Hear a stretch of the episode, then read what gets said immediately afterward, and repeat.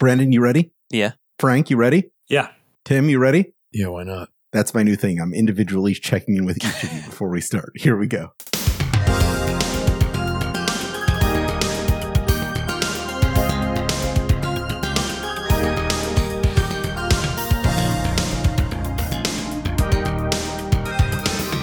Fool is the shepherd who heeds every bleat of the flock. This is episode 328 of Insert Credit, an audio magazine as essential to video game discourse as its buzzer is horrible. I'm Alex Jaffe, and my Final Fantasy job is Judge Magister. Judge Wow. Master. Uh, I'm Frank Cifaldi, and uh, my Final Fantasy job is uh, Cup Noodles representative. Oh yeah. Very good. You actually like cup noodles. Uh, yes. When was the last time you ate cup noodles? Uh, we're interrogating we're interrogating the uh, the the validity of this joke right here. well, I, top of the show. I believe I was in college. Uh, Oh, given- yeah.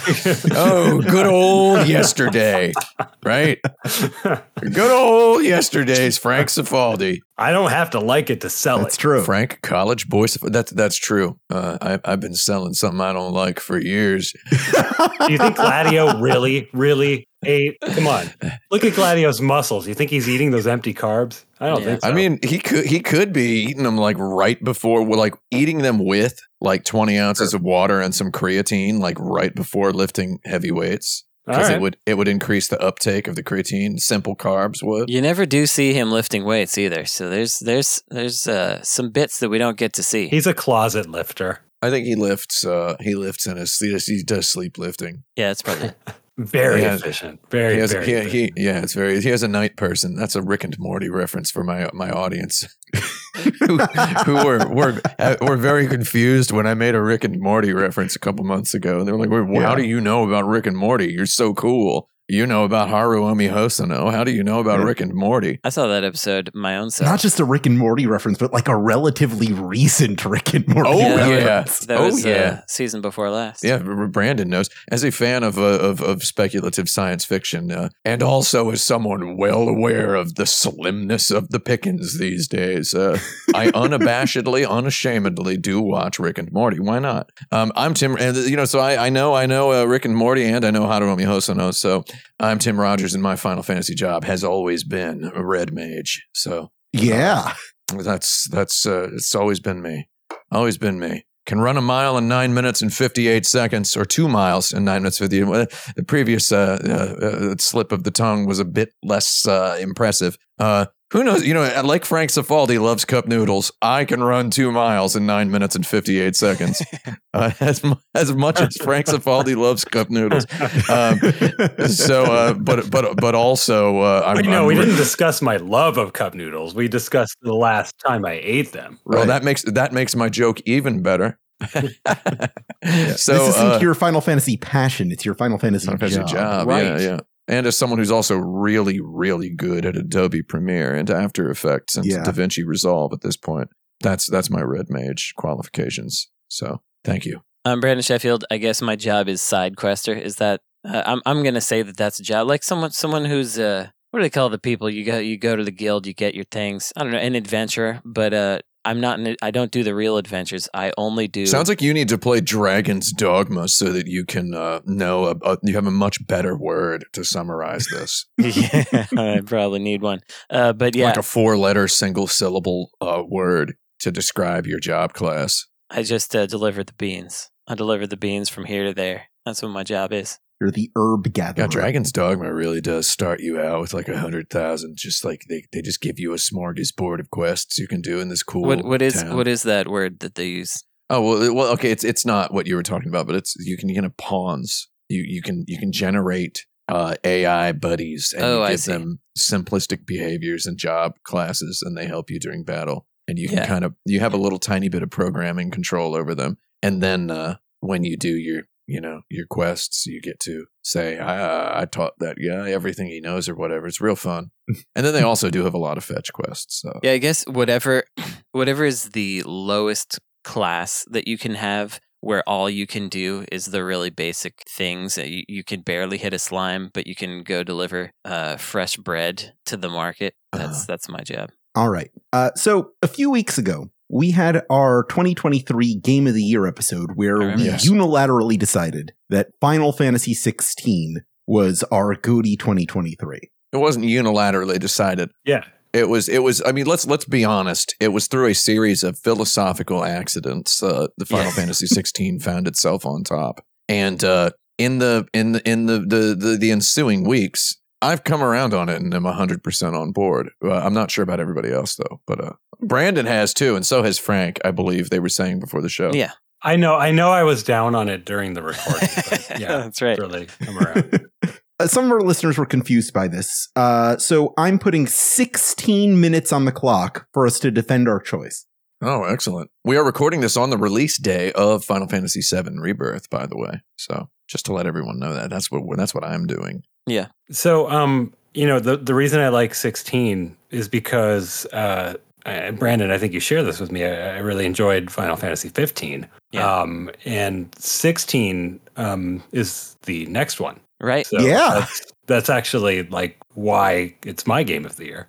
I think that as ridiculous as this is going to sound, I think that f- me like my liking Final Fantasy 15 actually did prime me for liking 16. I think that that even though that was kind of a joke, Well, I think yeah, that no, it's also kind of for real because I hadn't really been able to engage with Final Fantasy the series in a way that worked for me f- probably since I don't know, since Crisis Core on the PSP Yeah, the piece. even that was an anomaly for me because I didn't didn't really want to play 10. I didn't want to play 12. I just didn't do it. But 15 got me back in. And so then when 16 came along and it wasn't 15, but it was so different from 15 that it felt like its own thing. I was like, "Oh, they're trying Kind something." of kind of retroactively sells you on just the idea of Final Fantasy Yeah. as a brand instead of a series, right? And also, there were a lot of folks who said that Final Fantasy 16 felt like cynical or crass or something, but I actually feel like they were.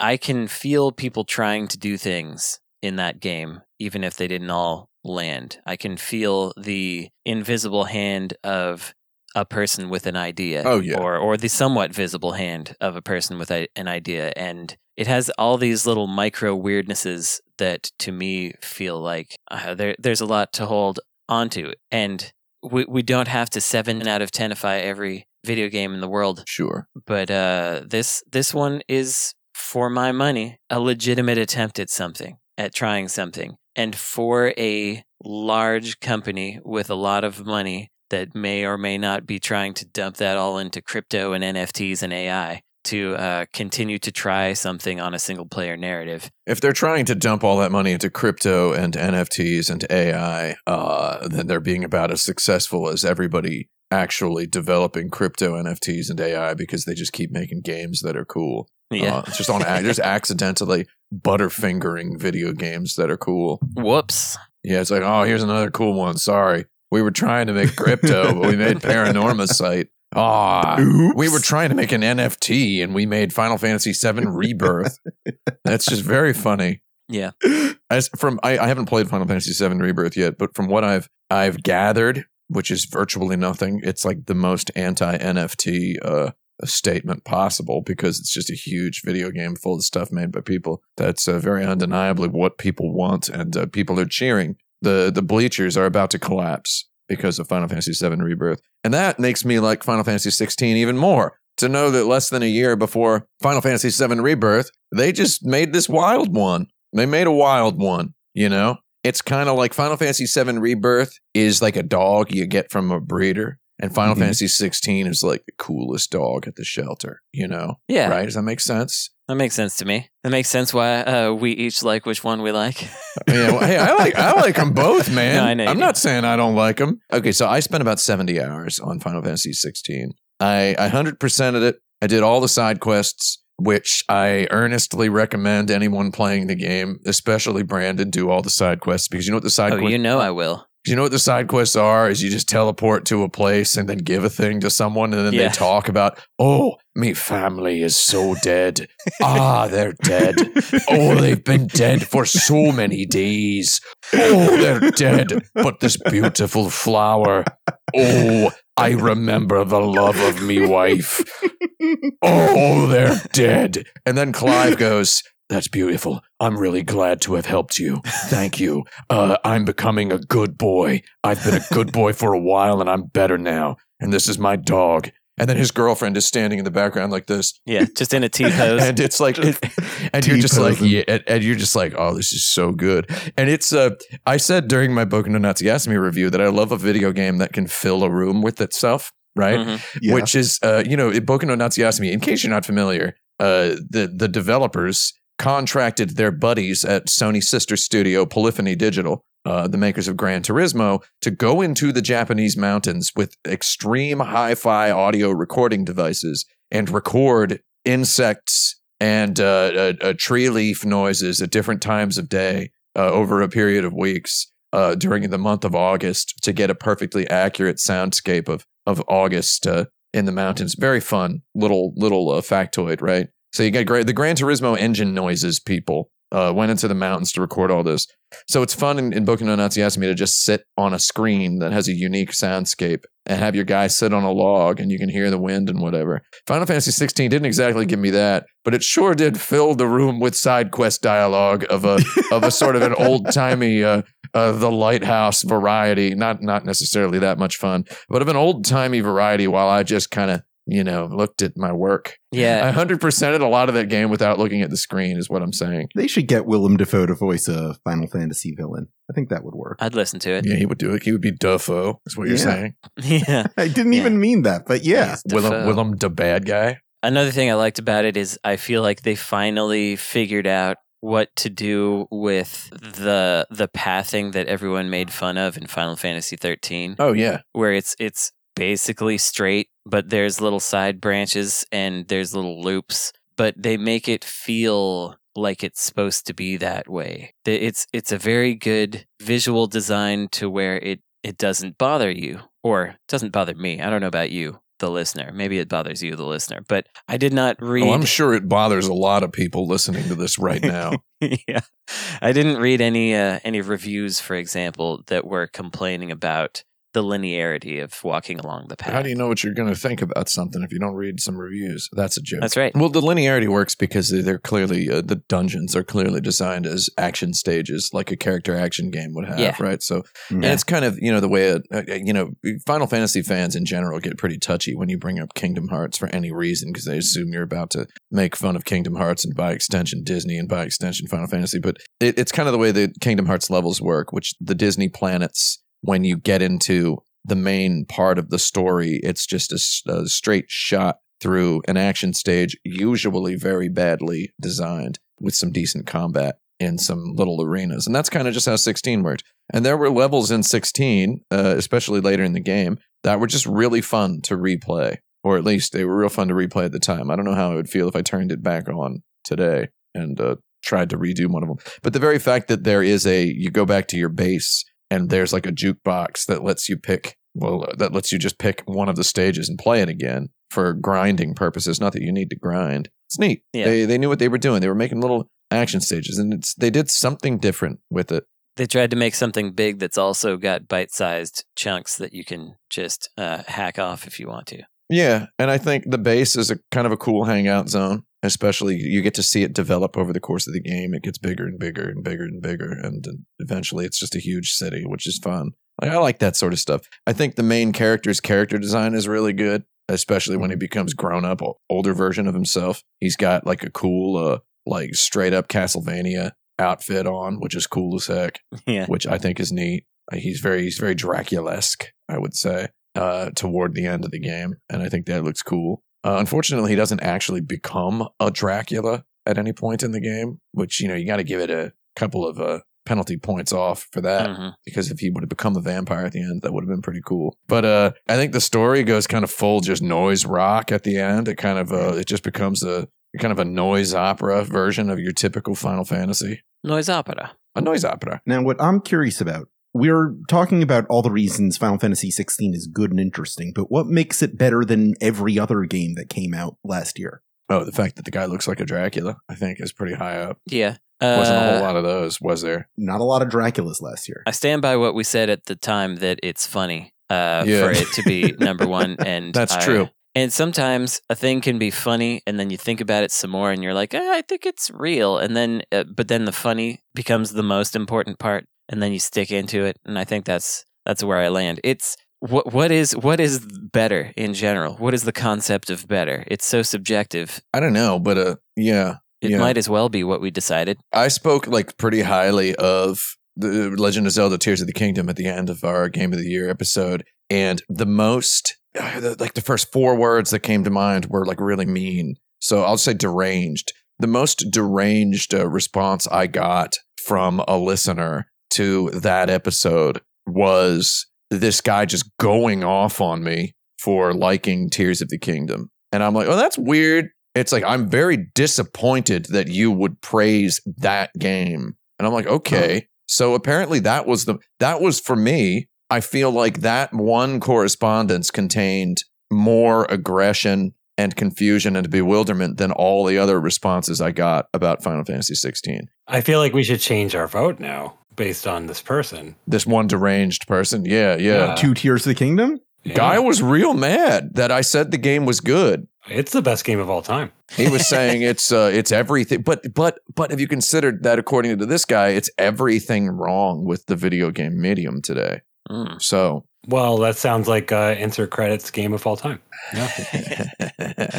It is interesting that I also perceived a larger backlash against Tears of the Kingdom being on the list than Final Fantasy 16. I did see people being like, Final Fantasy 16 is number one. That's kind of weird, or I don't like that. But they didn't have detailed responses to it the way they did Yeah. with Tears of the Kingdom. And so I guess that means it's fine. so were we the only only publication at all to give uh, Final Fantasy 16 Game of the Year 2023? Were we the I think we gotta be. the only one? Oh my god! And Square Enix didn't give me a free copy of Final Fantasy VII Rebirth. You know why? They told me I wasn't active enough on social media. Is what they told me. Yeah. What's the threshold of social media activity you need to maintain to be given free stuff? It's a good question. Six tweets per 12 minutes, I think. It's a sliding scale. That's tough. Yeah, you need to use bots, I think, to generate it. And uh, you need to comment on literally everything, I think. It's like cat turd, and that's it. God, I don't want that person to exist. Well, he's got a video game library bigger than yours if uh, these are the metrics to get free stuff. They told me I wasn't active enough on social media, and I gave their goddamn game Game of the Year 2023. hmm And that's not good enough for a free copy. I got to go buy it at a store. Yeah. I'm going to go buy it at a store, by the way. That's what I did for Final Fantasy 16. What store do you go to to buy your games? Do you go to a GameStop? There's only one. It's GameStop, man. That's the only place you can buy a video game. Wow. You go there, buy a video game, get yourself a Funko Pop. Yeah. I went to Right. a, a a GameStop last week, and it was very bizarre. GameStop topped. Uh, GameStop top. That's right. They had all the Funko Pops right at the front, Yeah. and they had like a kind of weird empty shelf that had some video games on it. The whole place was really empty. It felt huge in there because they didn't have the middle racks anymore. And there was this one one guy being like, "Can I help you find anything?" And I felt so bad for him, but I felt really Yeah, yeah. uncomfortable yeah, being can in you there. help me find the video games? Yeah, where are they? yeah. uh, where are them video games at? I, I see like- the Funko Pop. I see the soda pop. Right. I don't Yeah, see the Puyo Pop. Yeah, the Do they have Hey, you did it. You, you landed the plane, Frank. Congratulations. I saw that synapse firing in real time. What what a pull. Very that was game of the year right there. Yeah. That's our time, but if you don't want to take our word for it, I've also done a poll of some of the leading minds and voices in the video game industry as we know it. And here are all their thoughts. Does that just mean people that talk to us? yeah. Because right, we're we're discerning people who only talk to the top minds in the video game field. right. you're right, That's yeah. true. That makes sense. And here are their thoughts on why Final Fantasy 16 is game of the year. I'm Ash Parrish, video game reporter at The Verge. There's a legitimate case to be made that Final Fantasy XVI is game of the year because of all of its groundbreaking firsts.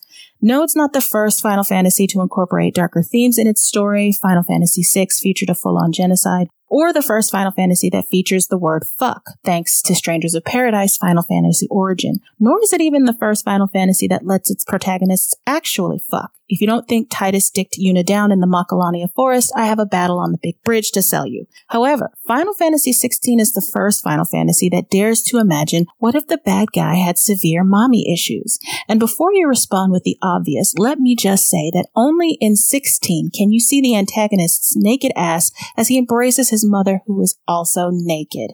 Sephiroth is a fucking poser. He kept all of his clothes on. I'm Krista Lee, and I think Final Fantasy XVI had the best melee action combat of 2023, and just about the best I've seen in the past decade. We're in a moment where most melee action games have gravitated towards weightier attacks, exaggerated windups, iframe dodges, and the games that do have faster paced combat optimized towards rank chasing and juggle chaining. I enjoy the weightier take on action combat, but it's becoming more and more ubiquitous, so examples like 16 really stand out for me. I found a lot to love in 16's limited but expressive swordplay, the push and pull of magic bursts that you can charge while you chain sword strikes, the interplay of on ground and in air attacks, the Garuda uppercuts and Titan parries that you can slot in on the fly. Attack options that really allowed you to control the space and path your way around the arena while fighting. It was the first game I've played since 2014's Bloodborne to really directly reward that technical approach, and I'd love to see more games seek to emulate it in the future. Hey there, folks. This is Harper, and it's great to be talking to all of you. It's an interesting circumstance, though, because I guess I'm here to help uh, sway some hearts in the case of a disagreement, because some folks don't seem to agree that Final Fantasy XVI should have been in this big best of list. And you know, every that's fine, that's valid to have that opinion, but l- listen, listen to me. Would you rather have a love story that develops naturally over the course of 30 hours where a young, grumpy mercenary, let's call him Squall. You know, let's say, you know, would you rather have a story where this Squall kid learns to allow himself to be loved and, you know, comes out of his shell as a wonderful young woman, comes into his life and teaches him to care about people again? You know, that's all really well written and there's lots of internal monologue to really build out the character, and it all culminates in a wonderful scene between the two of them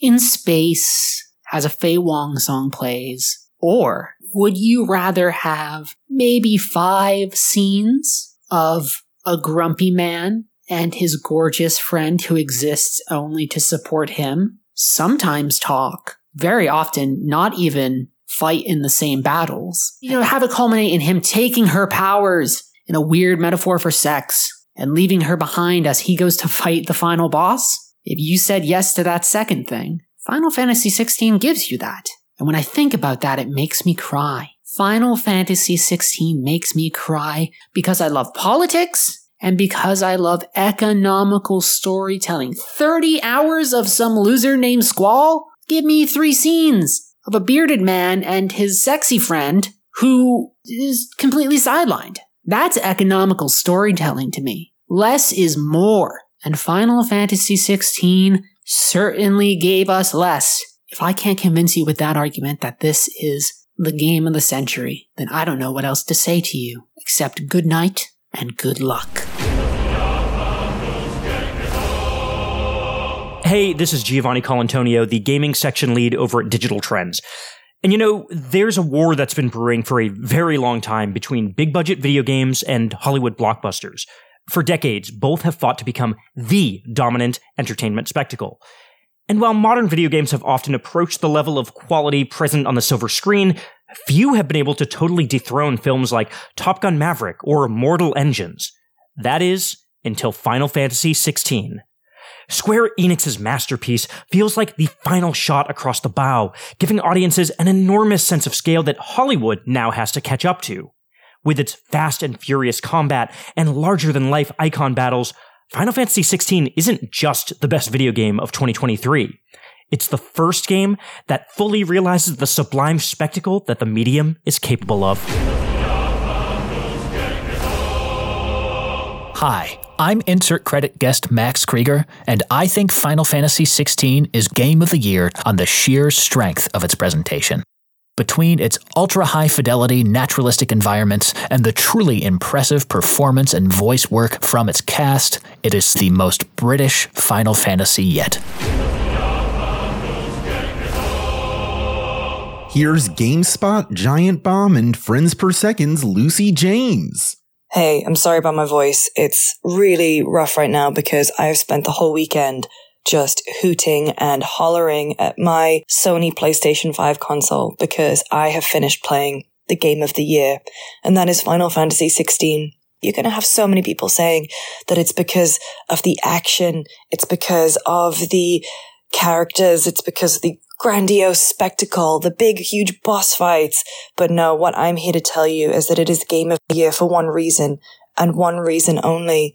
And that is because as part of the main cast of characters, there is someone from the northeast of England and we finally get that representation that we deserve. And because of Gav, forget Ben Starr. Everyone, everyone talks about Ben Starr. He's great, whatever. We're talking about Gav here. And for me, as someone from the Northeast, that's what makes Final Fantasy XVI bold, adventurous, game of the year worthy. Thanks. Hello, I'm Kim Justice, and I'm here to tell you why Final Fantasy XVI is the game of the year. It is a truly superlative RPG where you play as a dark haired man named Clive on an epic quest to harness ancient elemental forces and stop the Blight. Get together with your friends and roam the lands, heading into battle with some truly imposing monsters. As you become stronger, you'll be better equipped to stop the Blight once and for all. Featuring Hollywood level voice acting and dramatic cutscenes, this game is a true masterpiece that harkens back to the glory days of the JRPG, with all the people's favourites such as Chocobos, Summons, and Sid making appearances. In short, Final Fantasy XVI is undoubtedly one of the most unique games in this year's long series, and it's an absolute shoo-in for Game of the Year. I'm Phil Salvador, Library Director at the Video Game History Foundation, and I agree with Insert Credit's choice to name Final Fantasy XVI Game of the Year. Not because I've played it, I haven't, but just because of simple math. As we all know, Final Fantasy VIII is the best Final Fantasy game. So Final Fantasy XVI is probably as good as two Final Fantasy VIIIs duct taped together. It's like the Atari Jaguar. If you have two 32-bit processors, it becomes a 64-bit console. Final Fantasies work the same way. Do the math.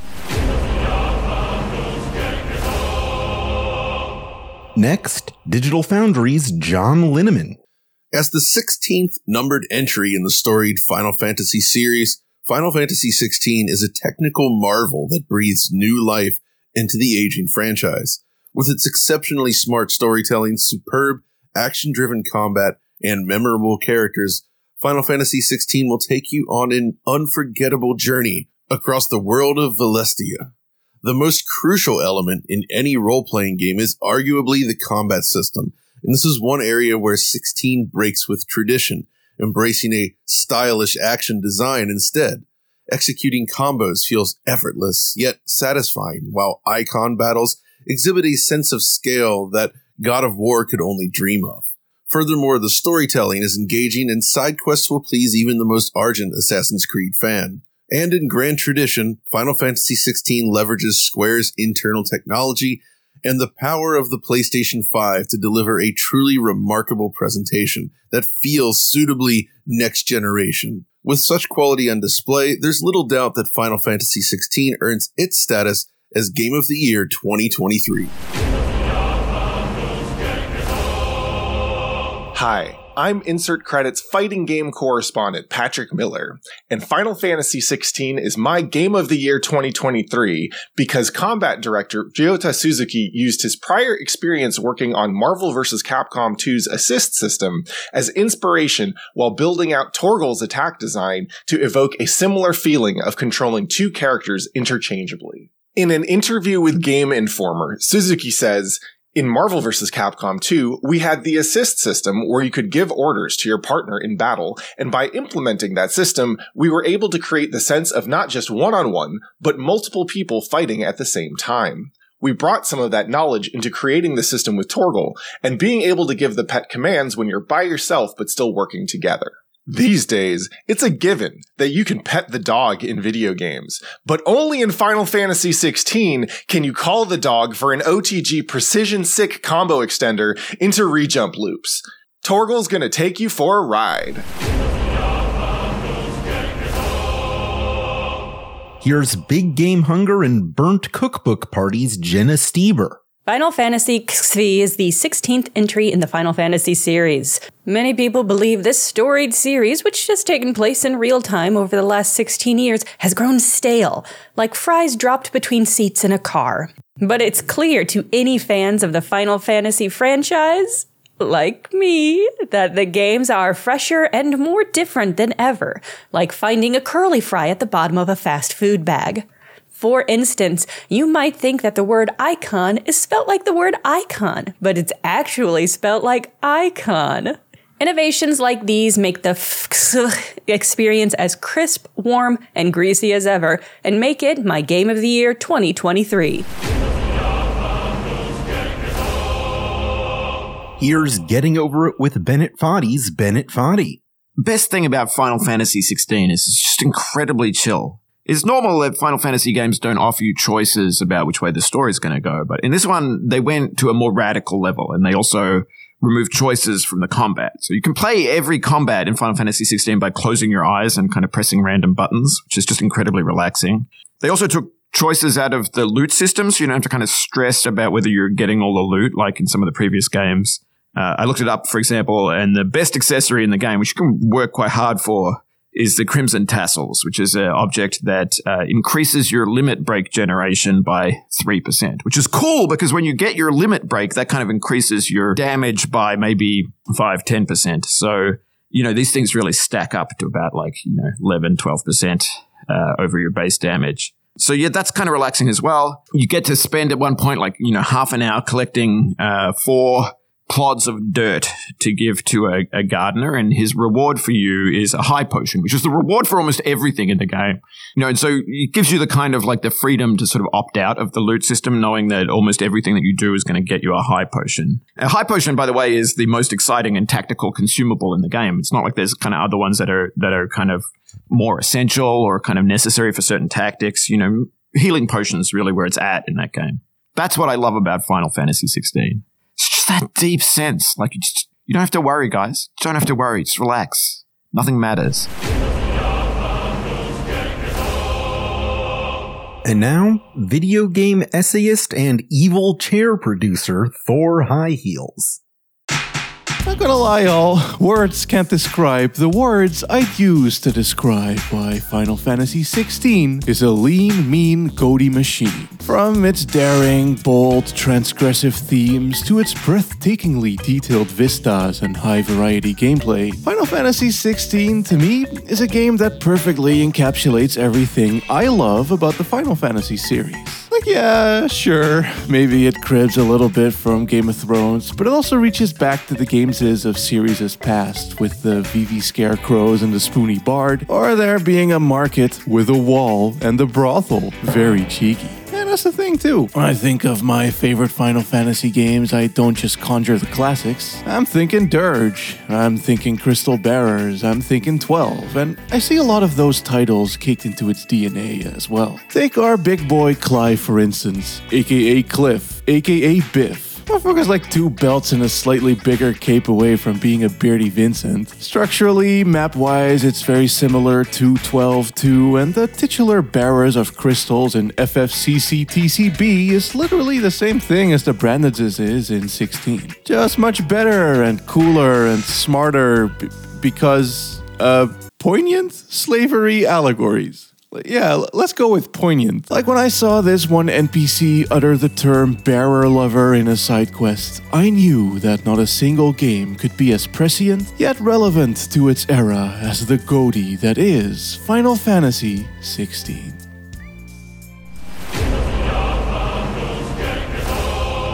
Hi, my name is Gene Park, video game critic for the Washington Post.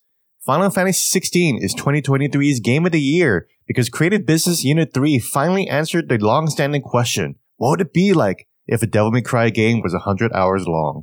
Just very little variety in systems and mechanics, not even a fishing minigame, and the most we get is a half-hearted attempt to appease the Can You Pet the Dog Twitter account and a singular laser focus on exciting, dramatic, high-octane combat in an experience meant to last for at least several days straight. So what if a DMC game was 100 hours long? It means 2023's Game of the Year, because I love Devil May Cry, and Final Fantasy XVI finally gives the video game medium its first AAA 100 hour beat 'em up. I'm the Night Sky Prince, and I'm here today to tell you why Final Fantasy XVI is 2023's Game of the Year. FF16 takes us to the land of Valisthea, a world that is filled with sword crafting materials. Each Final Fantasy does something different and unique, and this game's draw is its Eikon versus Eikon fights, where you can experience the most high production, expensive presses of the square button that AAA video games has ever had. As an RPG, Final Fantasy has always had unique growth systems, materia, junctioning, the sphere grid. Final Fantasy XVI introduces its own unique system in the form of the ability circles. By gathering enough points, you can make each ability on the circle stronger. Though its protagonist Clive Rosfield looks like he would be a big scary man, he defies all expected tropes. This is a man who genuinely enjoys doing things like handing bowls of soup to people, though it may be overlooked by bigger titles like Baldur's Gate 3. None of them make punching God in the face look quite this cool. And now, co founder of the good website Aftermath and my co host on the good comic book podcast 52 Pickup, it's Gita. Okay. Final Fantasy 16 is a video game that some have called the best video game of the year. Some may say this. Many say this. Some of, some of those people. So anyway, so Final Fantasy 16 is a, a video game. It has many features such as being a game that is played in a video manner. That's one of the things about Final Fantasy 16. Some call this game the best game of the year 2023. Some call it that. That's something that many people have said. Many people say this, that Final Fantasy 16 is a video game, that you use a controller to control the characters on the screen, and they have attributes such as health and mana. And these are all things that are part of the Final Fantasy 16 experience. Some say that this game is the best game of 2023. Some have said this. Many have said this. So Final Fantasy 16 is the best game of the year is something that many people have said. And it is a video game. It's a video game. It's a game that you play on your television or computer, which makes it a video game. And there's many things about it, including chocobos and uh, dragons and magic. Some of those things, those are some of the things that are in Final Fantasy 16, which many have said, some have said, is the best game of the year. Many people are saying this. Some of those people. So Final Fantasy 16 is the game, the best game of the year? Some say this, many say this. Would I say this? It is a video game. It's a video game in which you do magic and you can ride a chocobo, which are two of the most important parts of being a video game. So I would say that is the most video game of the video game year 2023. Has that year occurred? It occurred in the past. Is it the game of the year? Some may say this.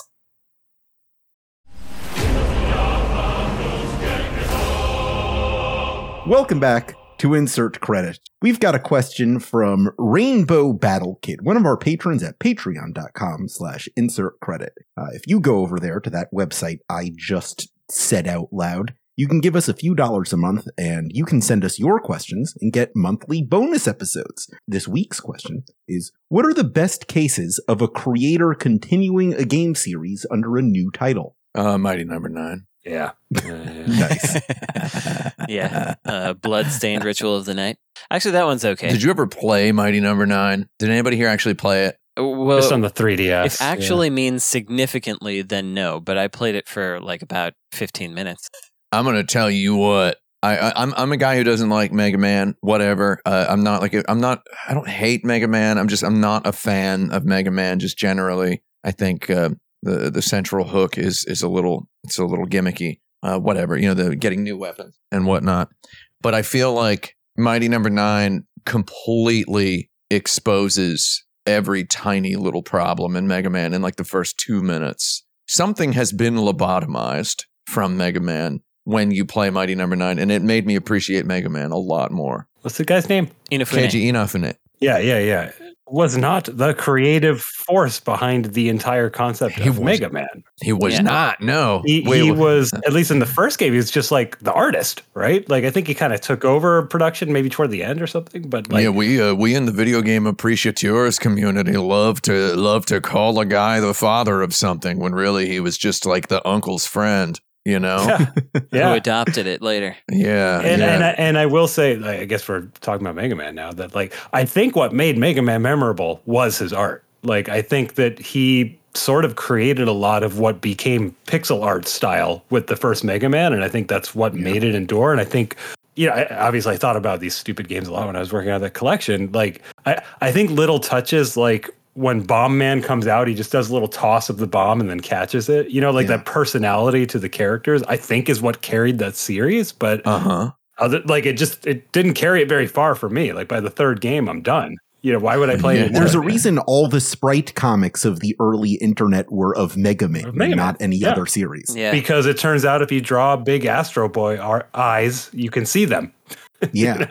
Like in Yeah, I, I. I had a confusing relationship with with Mega Man because I sort of tried to play the early games and I knew I was supposed to like them, but I, I didn't get all the way and I wasn't very good at them. But then I got Mega Man 8 eventually. I, I kept being like, I'll I'll get into the Mega Man games eventually. But then I got Mega Man 8 and it had those graphics and that music and I was like, "Oh, I guess I do like Mega Man." But it turned out I only liked that one because it had Mm. graphics and music that were cool. I, I, don't I think of Mega Man games like bands output, you know, where it's like that first one was like, oh, there's pieces of it here. And then the second one's like, oh, that's the breakout album. Mhm. And then after that, it's just kind of like sometimes it's more of the same. Sometimes it ex- it's an experiment that sort of works, but it's not a consistently exciting product. Eight is the weird reunion album that I liked, but Yeah. uh, Yeah. The, but the the true fans. Mega Man 8 is the exact moment I picked up a Mega Man game and then never picked up another one ever again. And I can identify the moment in that game that that happened. And it was when I heard the voice sample,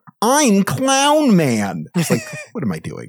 yeah, yeah. I mean, I was I was fortunate to have that moment with Banjo Kazooie without voice acting. Yeah. A trait I share with uh, Nick Offerman, who is a man who looks exactly like what I would look like if I had stopped playing video games after 100%ing Banjo Kazooie, which he famously. Uh, I don't know if you all know this. Nick Offerman, famous uh, celebrity and Emmy-winning actor. He he he was a huge gamer until he played Banjo Kazooie. When he had a moment of clarity upon 100%ing it and decided to never play video games again. And I wrote in an article in Kotaku years before he shared that anecdote publicly that I felt exactly the same way. But somehow I just I went I went right back. I just Yeah. went right back. Well, so Yooka-Laylee is the answer, is what we're Yooka-Laylee. That's what, I, that's what I'm getting at. Yeah. Yeah. So Yooka-Laylee is uh, it's just banjo kazooie some more, and it's not necessarily bad. Bloodstained ritual of the night. Brandon said at the beginning. I don't know if that was a joke. Uh, It's actually uh, not- It it's- could. It's kind of a joke. It's only kind of a joke because it, it is Yeah. pretty good. I don't think It's fine. I don't think it's the best version. There of are the- so many other Metroidvanias Yeah. to play instead. Yeah. his his influence has already it's it's almost Yeah. like what's what's the positive form of the word tainted his influence has has tainted video game designers uh who uh just made more stuff that's as good or better Yeah. right like uh in in the same or a similar genre so it's like bloodstained ritual of the night comes out and it's like oh it's a serviceable castlevania like Igavania like metroidvania but is, is it it's not better than symphony of the night Yeah, I wouldn't say that it's a evolving. I'm, try- I'm trying to think of historical examples, you know, like before Kickstarter, and, and all I could come up with is like I don't know, like Daikatana or something, right? You know, like like like people who split off from hits and made something similar. But yeah, I mean, does anything keep coming to mind for either of you? I was thinking like Last Story. I was thinking like Lost Odyssey. Oh well, I that's thinking that's like Blue Dragon. That was going to be my conclusion. Was going to be Lost Odyssey, but uh, I, I was going to get there in a roundabout way. By the next thing I was going to say was, uh, I guess we haven't commented on this on the show, but uh, somewhat recently, Yoshitaka, don't don't do that, you you absolute freak. Uh, uh, two weeks ago, Yoshitaka Murayama, the director, writer, designer guy, uh, the Suikoden guy, died. He he died at age 54, quite unpredictably, uh, quite suddenly, and uh, less than two months before his kickstarted game, uh, Eiyuden 100 Heroes, uh, Yeah. it comes out, which is the spiritual successor to Suikoden. Right. So he just he just straight up died. Uh, was apparently working many many many crunch time style hours. Uh, He had finished his story apparently. yeah. Uh, but he'll never get to see it to fruition. He'll never, yeah, the game. Well, I mean, I, I think the game was gold at that point. It's done. You know, they had the Kickstarter backers, uh, and they probably had some kind of protracted schedule uh, necessitated by a small budget. They had external investors as well, I believe. They, at some point, much like Bloodstained, they released a sort of uh, pre-game game. You know, Bloodstained had that NES style game that came out before the uh, the real one. Eiyuden also had one. Yeah. There's a, a little, a little, uh, an appetizer. I think you can call that in the in the era of Kickstarter. It's uh, it's not uh, unusual for there to be like an appetizer before the actual game comes out, right? So they they had their little appetizer game, and which I guess is something they're pressured to do. It's kind of like a demo, but it's like more work. Anyway, I think that Eiyuden game looks real cool, even though I don't like the Octopath style of graphics so much anymore. Yeah. I'm a big fan of Suikoden, and it is a game series that, unlike the Metroidvania circa the arrival of Bloodstained, unlike that, the Suikoden like RPG has actually been missing for a pretty long time from video games since Mhm. the PlayStation 2 era. So it is kind of exciting for there to be a new one. And that Eiyuden Chronicles Rising is actually a bit of a Vania itself. Yeah, um, the, it's, uh, the the pregame. So yeah, I'm looking forward to that one. I backed it right away. So Yeah, so it's shame that dude that dude died. That sucks. yeah, hopefully it's his mag- magnum opus. and You can go out on a on a cool. Yeah, one. I mean, I'll, I'm a big Suikoden fan. And I'll, I've played them all, and I'll play this one as well. I really wish they could have fit eight more heroes in there. Maybe that was eight stretch goals uh, that they didn't get. Yeah. to get eight more heroes. maybe they'll be hidden in Mm. there somewhere. Yeah, I'm going to throw not- in one weird one that I just remembered. Um, Oh, yeah. Which is uh, Chuck's Challenge, which is Chip's Challenge 3, written by Ch- uh, Chip's Challenge uh, author uh, Chuck Somerville. So Chuck's challenge. Why not? I like that. Yeah. I still think the answer is is is flat out Lost Odyssey, though. Oh, and another Lost- one, another one that came to mind. Uh, again, it's not, I'm not recommending you play this necessarily, but Mutant Football League is uh, by Mec- Mike Mendheim, who did Mutant League Football. Mhm. Yeah. To switch gears from Final Fantasy, Ubisoft recently released Skull and Bones, which they infamously declared the first quadruple A video game. Yeah, I'm I'm glad Ubisoft is finally switching gears from Final Fantasy. I'm getting real tired of the quadruple A video game thing. Yeah. What I want to know is what does a triple B video game look like? Oh, good joke. I mean, looks like nothing. it, it looks identical to a B video Yeah, game. I, th- I think we call it a we call it a double A video yeah, game. I think double A is that. Yeah, you could call a double A video game a triple B video game if you'd like. I think. I mean, like, like Jaffe, this is as stupid as quadruple A because neither one of these are battery types. Right. It's true. What would a quadruple A battery look like? That's the real question. Oh man, it'd be so skinny. It'd be it'd be like a like a like one of those. Do you ever know anyone who who smoked the skinny cigarettes? Oh right. Yeah. You know, like it'd be like those that, but a battery. Virginia Slims. Virginia Slims, but a battery. Yeah. Probably smells like clove. Yeah, and also like the size of a Tic Tac because Yeah. it has to has to also get shorter in addition to skinnier. No, Tic Tacs yeah, I could small. smoke one of those. Yeah. Do not smoke a battery. No. I've never smoked a Tic Tac. Can you imagine smoking a Tic Tac like a tiny joint? Can you imagine that? I can't. But this morning I had a deep cleaning at the dentist and I did something with a laser and I never had that one before. Just Put a Whoa. laser in my mouth and there was a Wow. beep and then smoke came out of my mouth. I don't Oh, know yeah. Yeah, I've been there. there, but it's pretty cool. nice. and it smells like burned popcorn. I've I have a story about triple A and triple B. which Triple A, is triple B. This, this was one of my favorite little environmental storytelling things. I'm not sure if I've mentioned this on the show, but I was at a half price books in Concord, California. Oh, I know that one. And uh, Uh, it you might not know the new one. It moved. Oh well, I mean, it's it's it's in spirit the same one, Yeah, right? okay, all right. Yeah, They- there's definitely. there's definitely some inventory still there now. Mhm. For that sure. was there last I went seven years ago. So, So they have their uh, their CD section, and that's where the unmoved inventory is. That's where the unmoved yeah. inventory is. They're, they're selling their CDs, and so they got the rock section, and you can see the thought process of the person making the the cards that indicate where each letter starts, each letter of the alphabet, to demark what CDs you're looking at. So there was AAA. All right, Uh-huh. BBB, we're all we're doing well. CCC, everything's going great, and then uh, oh, I, I see this. Yeah, further further down the uh, the old alphabet, they're like, uh oh, okay, K K K K. Oh, boy. and then all the rest of them are four after that. Like they meant to do it all along, but uh, it's three up until K, and then they're like, oops. I would have gone and just added an extra letter to the previous ones. I feel like they probably should have, but uh, since they didn't, I got to have a funny little joke time in my brain. What was what would a triple K video game look like? Is it a Ken Levine? Uh, and then who else? We need three guys with Ks. Elon Musk. Okay. Okay. He worked on games before. That's K at the end. Yeah. It's K at the end. Okay. Uh, And David Cage with a K. David Cage Yeah. with David a K. Cage with a K. Yeah. David Cage. Put, uh, put David Cage in Mortal Kombat so he could rip his spine out. Yeah. he could spell. like oh that. my god! And they would be like, "We're making the first triple K video game," and they would just be completely, uh, completely oblivious to it. Oh man! And uh, it would generate many think pieces. Yeah. And then there would be people verified on Twitter with 378 followers going, "You need to actually give it a chance." yeah. It's actually the game of the year, is what they would be saying. Lord, You're just jealous that you couldn't make a better video game, is what they'll be saying about it. Yep. And uh, maybe they'd be right, but I'd never tell. So there was a while when we had these mobile game tie-ins to major game releases, which were designed to interact with the console title in some nominal way. Has anyone ever done that but good? I mean, uh, you know, David Cage is on the brain, and I just remember there Yeah. being a Beyond Two Souls app that was just like, "Do you want a worse controller?"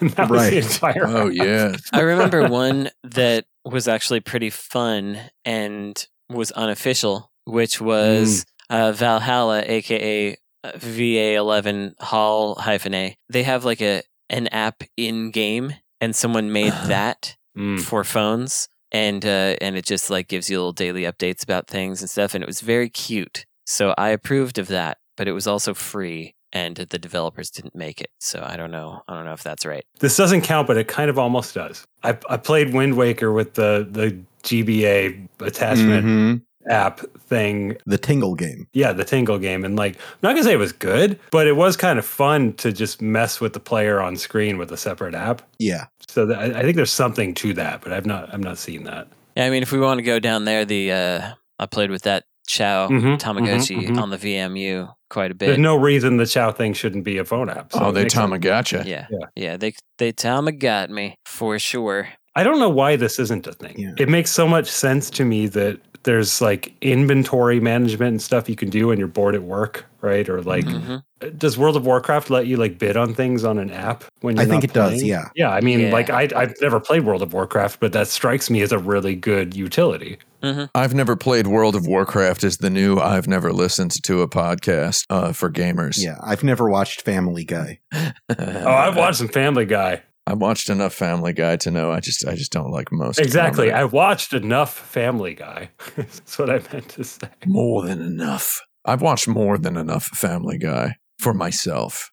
Uh, how much is that? One hundred dollars, and I'll tell you exactly how much Family Guy I've watched. You don't, you don't want to know how much Family Guy I've watched. I was uh, Don't de- want to know de- desperate for um, content. for content at a certain point in my life, and it was there. Was it the very first page of your book? Because that's where the table of contents goes.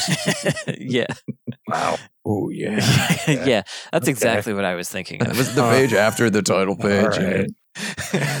oh, I need content.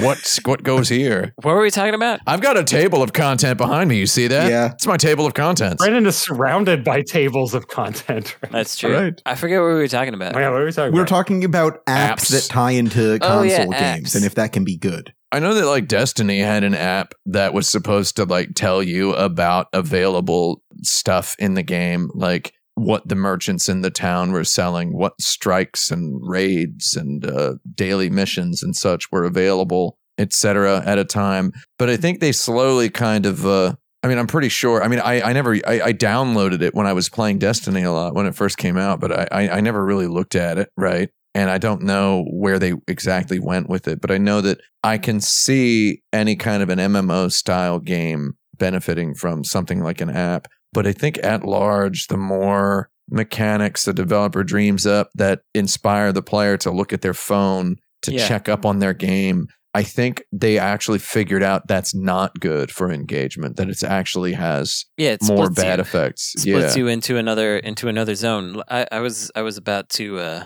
to agree with the game is your home job.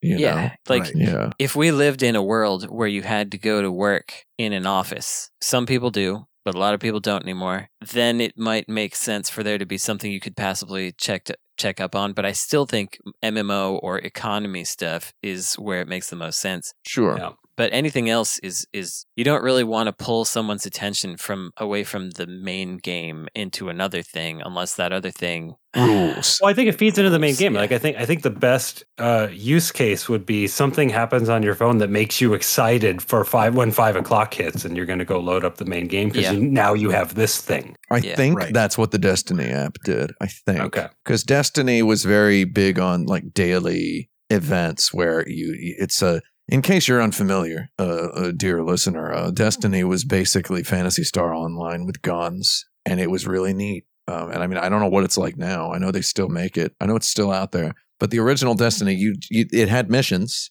that you could replay a hundred times with your buddies, and they would install new parameters. Like you know, you wouldn't be able to change. You wouldn't get ammo for the gun you were using. You would only get ammo for different guns, right? They would in- give you different parameters, and you would redo the missions, right? And so, and then you know they would change up the boss, change up an encounter, and then you would see those, I guess, on your phone theoretically, and tell your buddies, "Do you want to do this thing tonight? We could get a couple crafting ingredients and maybe make a new gun afterward." I think that's pretty solid. Destiny was one of those games. I don't know if any of you uh, saw anybody like this, but where And that's time. Yep. Shoot. On to our lightning round. I'm playing a game that I'm calling Soda Jerk. Okay, let us know when you're done. Uh, yeah, uh, I'm going Frank. to need all three of you for this game. Oh, okay. So Okay. please don't go anywhere. This game is based on a proposal some time ago that we lightning roundify the of video games question. So we're doing that right now. Uh, today we're doing musical genres. Okay.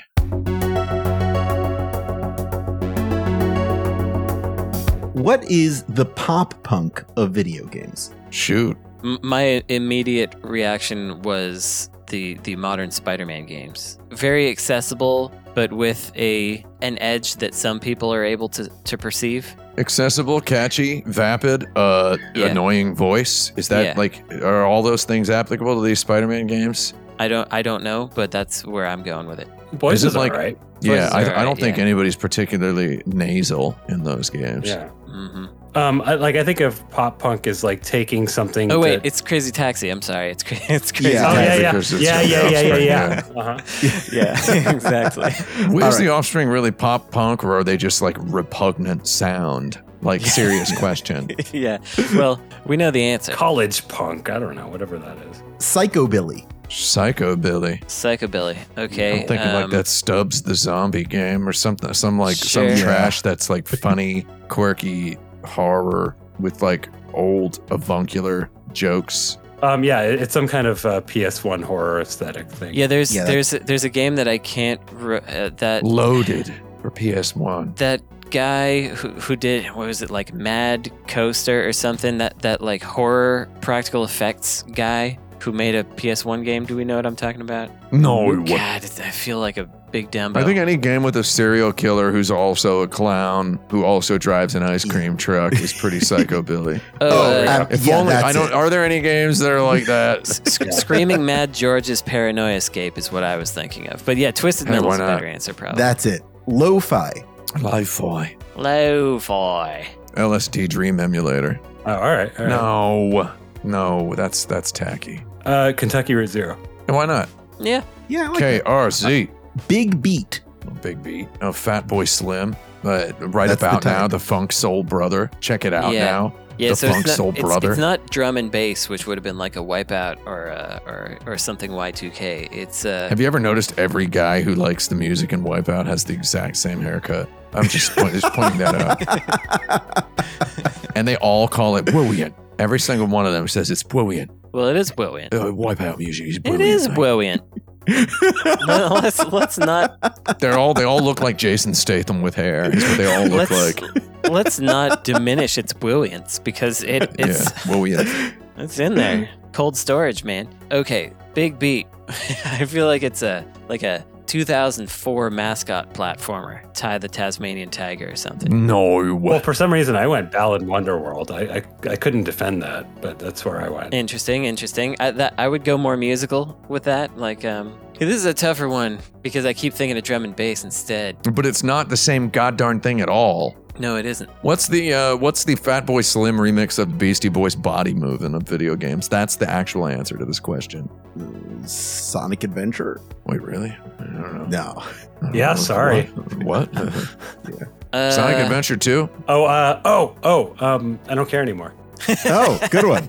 Uh, all Has right. anybody here not chilled with the Fatboy Slim remix of the Beastie Boys, uh, or the Beatsy Boys, as you call them, if you're familiar with them the, on the layer, level I am, a remix of the song Body Moving? Have you heard this song? I've heard it. Uh, first of all, they say, let your backbone flip, but don't slip a disc. Okay. They're looking out for my spinal health. And then they say, let your spine unwind. Just take the risk. We need body rocking, not protection. Do I need to tell you my, my favorite Beastie Boys rhyme? No, what is it? I am the champ, you are the challenger. I got more rhymes than JD got Salinger.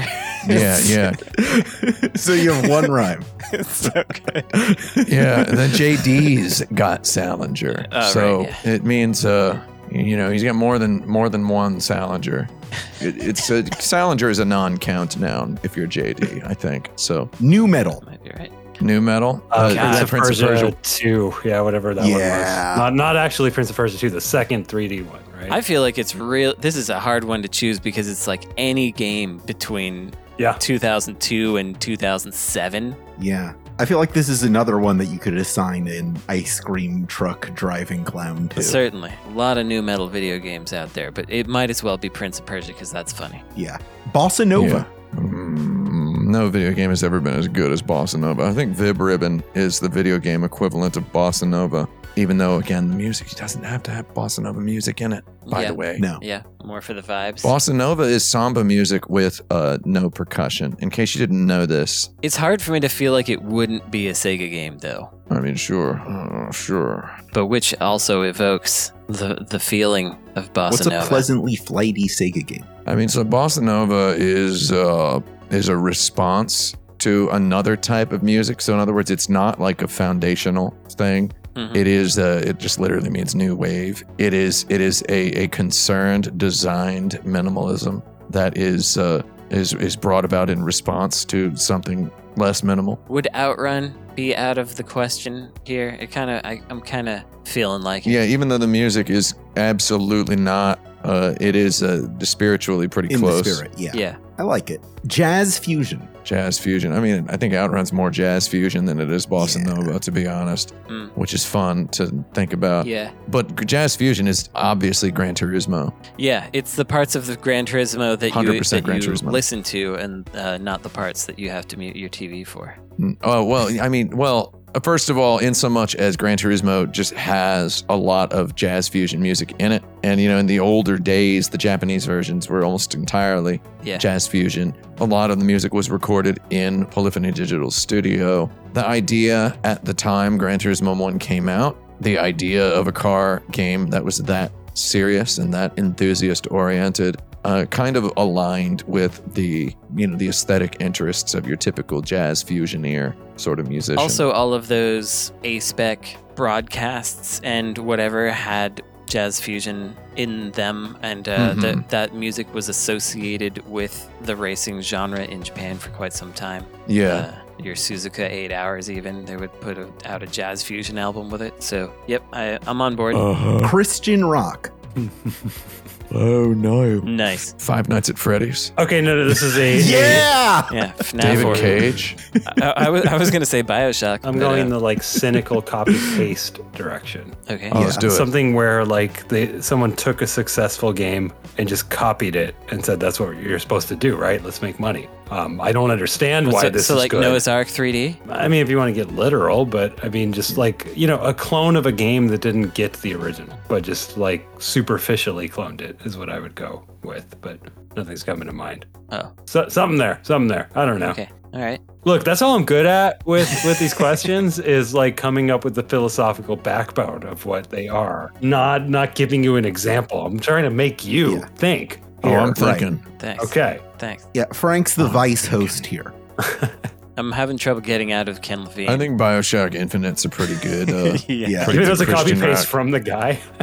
I, I think we can call it there. Uh, does anyone have any recommendations It's, this it's? Ready Player One, the movie. Ready Yeah. Player One, the movie, the video game. Which I'm not saying that they copied the good book. I'm saying that it's Yeah. Spielberg copying his own self, but not understanding why he was good. Spielberg done did it though. Yeah. He pulled it off. Do we have any recommendations? Is that the question? Yeah. Check out the movie Ready Player One. It's fantastic. I'm just kidding. It's not. Don't watch It's it. just yeah, don't don't do that. Read Ready Player Two. You really got it together the sequel. They really got it. Yeah. Nice. Player Two's ready. He learned a lot from the Yeah. first book. See, what I didn't know about Ready Player One is they go inside the video game. what? Yeah.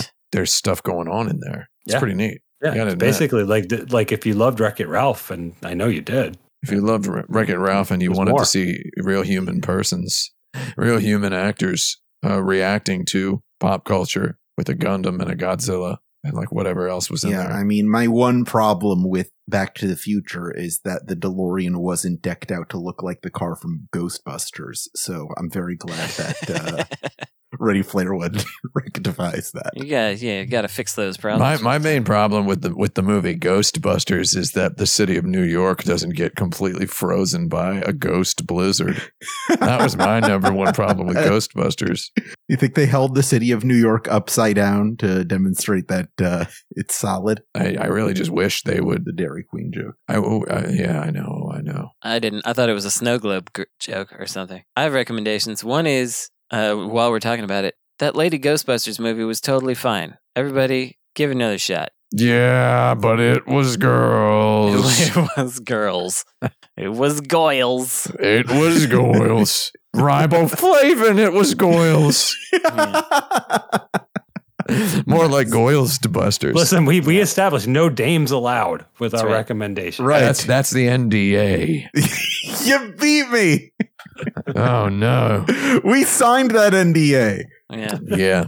If if you all remember, remember back in the old days. No. Uh, no. You had your music videos. Mm-hmm. And in the earliest days of music videos, people made music videos because they wanted to make a music video. They wanted to do something cool. Over time, then they they had to make a music video, and then Right. they sort of were churned out. And then you stopped having music videos almost entirely, except for super famous people. And then uh, the whole thing just kind of got rid of itself. But But they still make them for some reason. so, they make some. Some get made Yeah. still. Anyway, if you remember the ones where people wanted to make one and are interested in seeing an interesting music video that someone clearly wanted to make, uh, check out Benjamin Earl Turner's Headspace slash Bent uh, music video. It's really neat. It's clearly a person with an idea who then executed that idea, and here it is, and it's neat. It's got weird stuff in it. It's the first music video I have seen in a while where I was like, huh, I like this. Uh, it, it made me like the person who I hadn't heard of previously. It, it made me want to investigate his music further. So, uh, mission accomplished to those people. Then I have another recommendation, which is Megazone 23 had a Blu-ray that came out a while ago. Megazone 23 is a OAV anime IOAV. from the 80s. there were three movies, but it's it's neat if you like looking at anime machinery and uh, hacking and just weird stuff. They they tried a lot of experiments in that. Some of it doesn't always work, but a lot of it does. It's pretty fun, and that Blu-ray also has like the weird alternate versions that were edited into being a Macross or whatever as as bonuses. So that's cool. And there's commentary from folks that worked on it. It's all pretty neat. And another neat thing about it is in the second one, this is, this is the sort of thing that I think insert credit people might enjoy. In the second movie, the characters are playing pinball machines of Thundercats and Silverhawks. And I was like, is this because these animators worked on Thunderhawks and Silverhawk, uh, Thun- Thundercats and Silverhawks Thunderhawks and in their- Silvercats. in the in their day jobs? And the answer is yes. That is Yeah. that that is why. So like they're the animation studio that was working on a bunch of that American cartoon stuff. Man, go go go look up. By the way, the the Thundercats intro. It's really good animation. It's Oh, true. yeah. So it, it's just kind of neat to see them kind of referencing themselves and, and their work while they're trying to do something that was experimental and, and kind of seminal in the genre. And a lot of big names got their teeth in with this anime. So give it a shot. Megazone 23. That's my recommendation. Get the Blu ray. Megazone 23. I guess it's technically Megazone 2 3, not 23. Megazone 2 3, whatever. MZT3. Oh, that's why my search results weren't coming up. Okay. Yeah, right. Frank, you got anything this week? Uh, no, I mean, I'm. I, I think I already recommended ish this, but I'm still playing the new Prince of Persia and having a nice time. All right. Yeah, I hear it's pretty good. I'm going to get around to it. Yeah, you'll like it. Yeah. Yeah, it's probably it's probably all right. Um, I'm gonna recommend gonna do something a little different from usual. If you're a large video game publisher, it's like a big one, it's a huge one with thousands and thousands of employees. Just lay them all off tomorrow. Just get rid of them all. Get it over with. Just lay off everybody. Rip that band. I want to get down to zero employees in the game industry tomorrow. Come on. Yeah. How's anybody supposed to feel rich? with All these people working jobs. Signed, a yacht owner. All they need is CEOs and shareholders. Those, those are the Right. two most important jobs you can have. Yeah. Um, Don't we got AI already? That's right. Did you did you see that that thing? There was a a company. Uh, I use the term loosely, posting about how they could you could now make AI video games based on any prompt. It'll do whatever, and then Yeah. and they showed all these different things, and it was just the it was the same assets uh, with different colors doing run around doing the same stuff. Absolute diarrhea. Yeah. It's like it's like it you can make video games with AI. Yeah, you can also empty out half a pot of clam chowder into a toilet, then mm-hmm. fill the rest of the pot with diarrhea and then spray paint it white and stir it around. You can try that. right? what end? Well, well, but don't stir it around. Right? You'll you'll get the brown bits exposed again. That Well, you defeats the whole keep- purpose of the spray paint. can. You, keep, you keep the spray paint going. Oh, okay, you keep it going. Got it. I didn't miss that. and then just make sure you throw away your silicone spatula or, or, or, or you hit it with a blowtorch. Paint your silicone spatula with a blowtorch afterward. And also the toilet stuff. We kind of get a creme brulee thing going there. Yeah. uh, sounds delicious. You can Oh also God. do that. That's a, that's a little. I, I I usually don't like to give diet advice on the show, but uh, that is something you can do. Uh, oh, that is something you can do. I, you know, you never, you don't, y'all don't know my food blogging skills. I could do it. I, I need to get out of this segment right now. Uh, if you enjoyed this episode or any episode of Insert Credit, uh, please then fill a show. pot with clam chowder. no, I want you to rate our show, review our show wherever you can. Usually that means iTunes or Spotify, but if you can find somewhere else to rate our show, that's fine. Uh, just it, it raises our visibility and lets other people know that we exist. And once people find out we exist, they love the show. It always love it. happens. Uh, you can also support us on patreon.com slash insert credit to pay those involved with the show, except for Tim. I want to buy a yacht. Yeah. big boy one. We yeah. want to make enough money to lay off our game development. We got to lay off the the whole podcast. I want to buy so many shares of Ubisoft that they have Yeah. to lay everyone off to appease me. Blooba doobie soft. If you'd like to sponsor our show with an advertisement or a personal message, or if you're interested in a premium sponsorship, Uh, you can do that by contacting us at show at insertcredit.com. Now I'm getting a yacht. You can also join our community at forums.insertcredit.com or find videos of these episodes with specially curated visuals to enhance your experience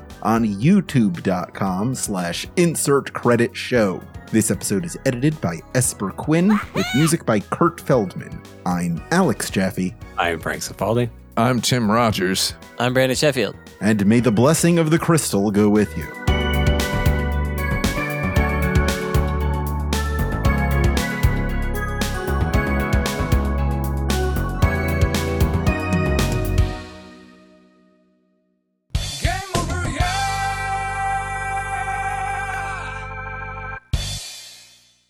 I hope that it mm. does. Yeah. And rival Flavin, it's Goyles. Whoa!